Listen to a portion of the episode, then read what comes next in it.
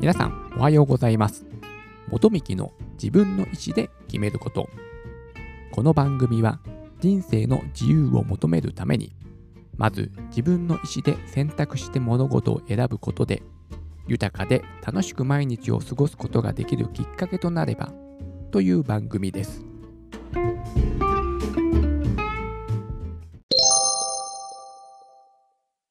今日はボイシーファンフェスタを勝手に応援というお話をしたいと思います。以前にですね、えー、音声メディアが盛り上がっているというね、お話をしたんですけども、まあそんな中ですね、私も今こうして、ポッドキャストを収録して配信をする生活を毎日送っております。まあもともとはね、えー、私ラジオがね、大好きで、そのね、ラジオのパーソナリティになれることをね、まあ夢を見ていたというような感じでですね、まあ音声メディア大好きなんですよ。それで、まあインターネット今はね、スマホでもそういった音声メディアサービスがいろいろある中で、私はボイシーというね、えー、サービスを、えー、使っています。ね、あの音声メディアというのはですね、あのー、まあ、時にはね、集中して聞くこともできるし、まあ何かしながら、ながら聞きもできるので、なんかね、いろいろこう、自分の生活に取り入れやすいメディアかなと思っています。それで、今日はこのね、私がまあ愛用しているVoicy というね、えー、サイトサービスが、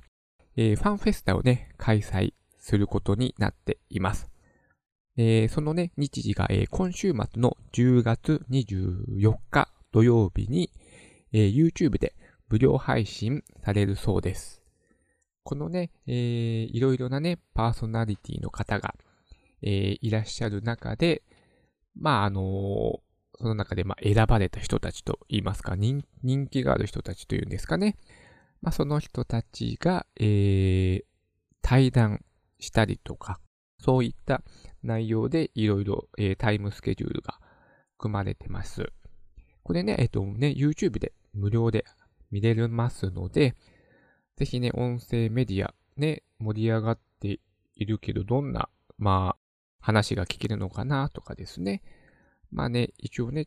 ちょっとね、えー、興味がある方は聞いてみてください。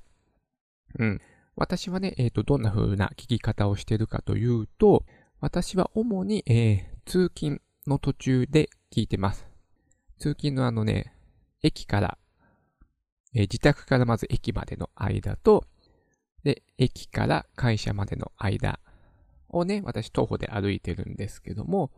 まあ、その通勤途中に聞くのが主な聞き方です。で、私がね、よく聞いているパーソナリティの方は、えっ、ー、とね、モテセリ子育てラジオと、あとね、とりあえずやってみよう。これはね、アリとキリギリスの石井正則さんの番組で、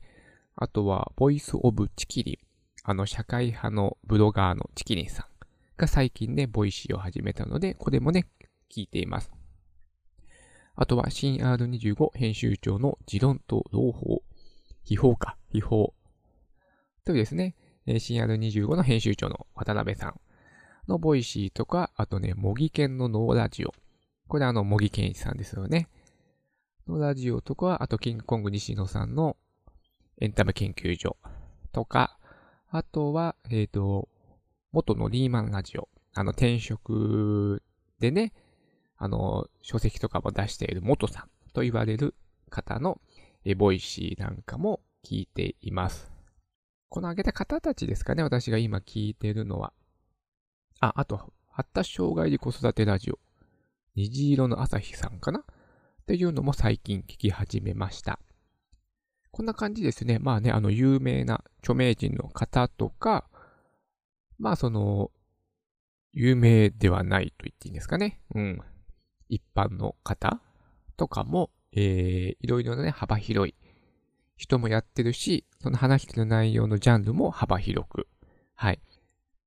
ています。まあ、音声メディアであと、なんだろう、使えるのは、まあ、英会話の練習とか、そういったものですかね。実用的な。あとは、ニュース。ニュースを、まあ、入手情報を仕入れるとか、まあ、最近のトレンドの情報を仕入れるとか、まあ、そういった感じで、えー、使うこともできます。うん。でね、えー、今ね、まあ盛り上がっている、まあメディアといえば YouTube だと思うんですけども、よくですね、あの、百聞は一見にしかずっていう言葉がありまして、まあそのね、えっ、ー、と、文字をね、読むよりも、まあ絵で見た方が、ね、すぐわかる。わかりやすいというかですね、目に飛び込みやすいといった感じでですね、まあ映像で見る刺激ってね、強いんですよね。だからこのね、YouTube とか、まあ、前で言ったらテレビとか、これがですね、その、まあ、メディアの中心に位置していたんですけども、そのね、音声ってね、私ほんとね、昔からほんとラジオが好きで、えー、ほんとね、ながら聞きをね、よくしてました。仕事をしたりとか、ラジオはね、私車、車の中ではね、必ずラジオでした。CD をかけるんじゃなくて、ラジオをね、車の中では聞いていたし、あとは、まあ仕事、まあ、これ言ったか、仕事とか、まあ家事をしている。家でね、なんか作業をしているときに、まあラジオを流したり、とかね、そんな、えー、聞き方をしてるんですけども、まあね、ながら聞きができるというのはですね、これは一つの音声メディアのいいところでもあるし、その反対にですね、こう音声だけだと話にね、集中できるんですよ。映像だとやっぱりその、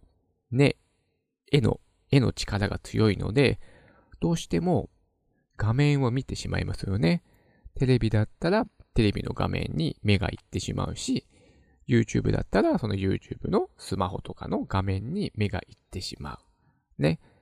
でも、ラジオだと音声だけなので、その映像はね、なんだろう、想像するというか、ね、こんな風な描写なのかななんてね、思い描きながら聞くと、結構ですね、話に集中できます。ね、絵があると、やっぱその絵があるので、その絵にね、引っ張られてしまうんですけども、まあもしくはですね、ちょっとね、うがった見方をしてしまうというか、まあその見せたい人の意図に引っ張られてしまうというか、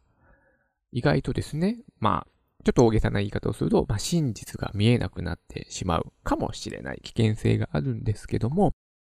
音声は、えっ、ー、とね、その声だけなので、そのね、話にね、とても集中できるし、意外とですね、声色で、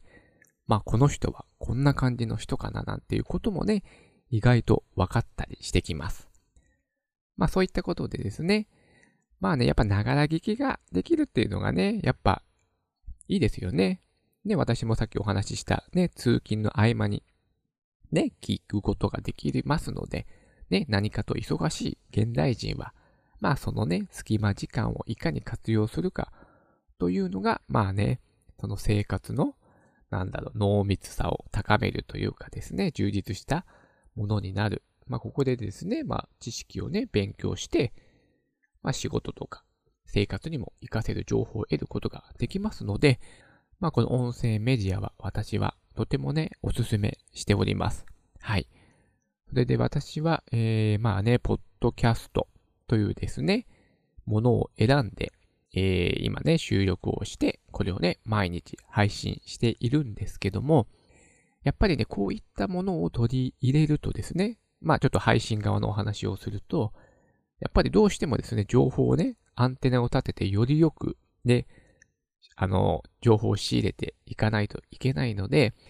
やっぱそういった感度はね、やっぱ高くなるし、まあもちろんね、こういうね、 Voicy とかの音声メディアとか、まあ私も YouTube 見ますし、まあそういったものの聞き方が変わるというか、集中力が変わるというか、うん。よりよくね、情報に耳を傾けられるようにもなりますので、あとはね、やっぱ自分でこうやってね、あの話をまとめて、咀嚼して話すというのも、やっぱここで自分の中でね、腹落ちする、えー、一つのね、過程となるので、まああのね、やっぱり、その、前に勝間勝代さんが言っていたインプットとアウトプットを1対1にするのが、まあ、いいんですよ。その知識の定着として。っていうのがですね、まあ、最近なんとなく分かり始めてきたかなと思っってもいます。はい。えー、なんだ？少しちょっとね、話が脱線してしまいましたが、今日はね、その、私がよく聞いている、 Voicy というですね、音声メディアの、まあ、ファンフェスタが、今週末に開催されますので、まあ、勝手に宣伝をして、勝手に応援しようというですね、回でございました。はい。えー、10月24日土曜日に YouTube で配信されますので、えーと、なんか事前の登録が必要だったかな？確かね、事前の登録が必要だったような気がしますので、 Voicy です。皆さん、 Voicy、Voicy をね、検索して、ホームページをちょっと覗いてみてください。はい。それでは、今日も素敵な一日になりますように。